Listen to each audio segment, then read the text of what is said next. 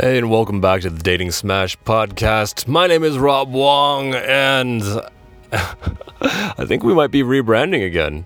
I think we might be rebranding. I've noticed that my branding is inconsistent across platforms, so uh, yeah, we uh, we're gonna change it up a little bit. The next podcast should be coming up under the branding, the Great Date Guy. Uh, I will not be updating the previous podcast to reflect that, but just be aware that's where the change happened. Today, uh, we're going to continue on with our trend of exploring famous psychologists and uh, what that has to do with you and your relationships. So, up today, we have Hermann Rorschach. Uh, Rorschach is kind of pop culture. You know, he showed up in Watchmen. Um, people know of his work, they've seen it. Uh, in fact, the Rorschach ink blot tests were kind of the uh, they were the imagery that CeeLo used in his uh, music video, Crazy. So you, you see it everywhere. So, what are they?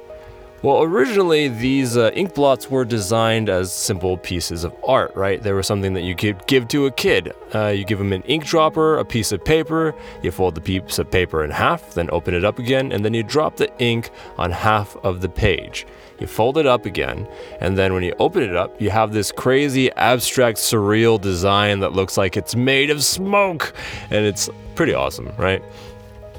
What Rorschach did was he looked at it uh, around himself and he saw that there were tests uh, where people kind of like got word association, right? I say a word, you say the first thing that comes to mind. Uh, and people were using that to evaluate the psychological health of their patients. Similarly, he began thinking, well, I used to play with these ink blot tests when I was a child. What can they tell me about the human mind? And those tests were later confirmed as a means of sussing out whether or not someone was dealing with schizophrenia. Um, I think in pop culture, what they've come to represent is like, what's there in your mind? What's part of your unconscious that you haven't allowed into the world? Uh, the other bit of it is that sometimes people take Rorschach tests to be like a bit of like a personality test. Who are you really? And when in the reality is, it's it's actually just a test for schizophrenia. Now, the reason I bring this up is because I think it touches on something very, very important. Uh, one, we've got this test, right? And it's about the, the extra meaning that people add to their lives, the extra meaning that we add to a simple image. And then right up on top of that, we have an extremely relevant example of the extra meaning being added to the extra meaning test, right? so, as humans, we are very, very, very good at finding patterns. We are very, very, very good at making stories up about certain things. If I were to give you a spoon, you would know immediately what that spoon was because of the story that we've added on top of it. We add meaning to everything. It's not just a piece of metal in a specific shape, it's not just a piece of wood. It's an instrument that I use to eat, right? It helps me with soup. Without it, I can't have cereal. So, you kind of got to get that this kind of extra meaning adding happens not just with the objects that we interact with, it happens with the people and the messages that we receive, right? So, in the event that I am commenting about an actress that I find attractive to my girlfriend, there's a very high likelihood that she's going to take that one of two ways. One, she's going to be like, oh, yeah, that actress is attractive. Or two, she's going to take that as a personal attack. And that's what we want to look for. Where in my relationship, where when I'm connecting with other people, am I getting emotionally charged? Where am I getting triggered? And what's there for me? Now, a lot of times, this is at the root of what causes most couples to split up ugly divorces, endless fighting, rough, rocky relationships that end to ugly breakups. This is where it starts.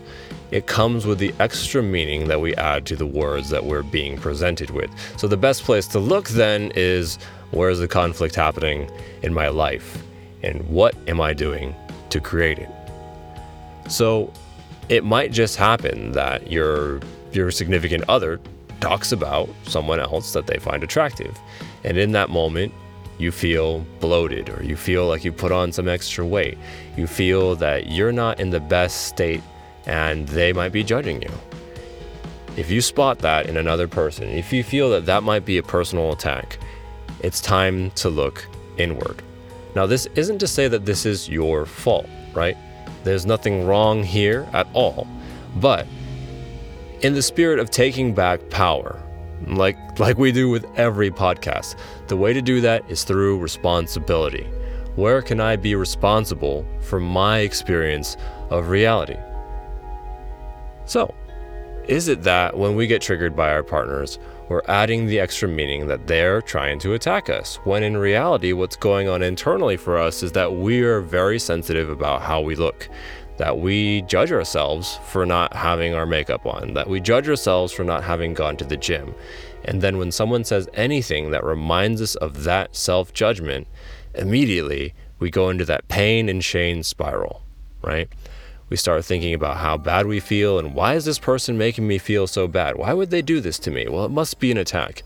And all of that happens in the blink of an eye. It's almost r- reflexive, right? And that's just our brains trying to protect us. Now, there have been a few studies out there that show that when we go through emotional pain, uh, it's processed in the physical pain centers of our brain. That is to say, if I throw an insult at you and it really lands, you will feel physical pain as a result of that interaction. And when we feel physical pain, our bodies are like, we're under fucking attack. It's time to be aggressive back. It's time to run away. It's time to freeze up so this predator. Pre, predator. oh, that's great. So, yeah, it's time to freeze up so this predator doesn't see that we're here. Um, and that's where the reactivity can come from. So, the lesson of the day is go looking through your relationship for where you're adding extra meaning to what's being presented to you right? If I were to insert a third party into my shoes, into that interaction, would they react the same way that I reacted? Or would they be completely fine with it? Might a stranger just shrug it off? Like, no big deal. What they said is, is okay, it doesn't affect me at all. Would they be able to be in that interaction without getting heated? And if the answer is yes, then it's really time to take a look. Where can I get my power back? What can I own? And what is going on with me so that I can't be with this person comfortably? All right. And as always, thank you for listening to this podcast. Thank you for being in action. Thank you for taking on these exercises and looking in your own lives to see what's there. The path to freedom isn't in changing other people. It is so hard to motivate another person to change for our sakes. The path to freedom lies in us. I'm the person that I have the ability to control. I can't control my sister, can't control my girlfriend, my mom, my other friends. The person that I have the most influence over is me. So that's where change has to start. Anything else is an exercise in futility and insanity. So, once more, my name is Rob Wong, and this has been an episode of The Great Date Guy. We'll catch you in the next one.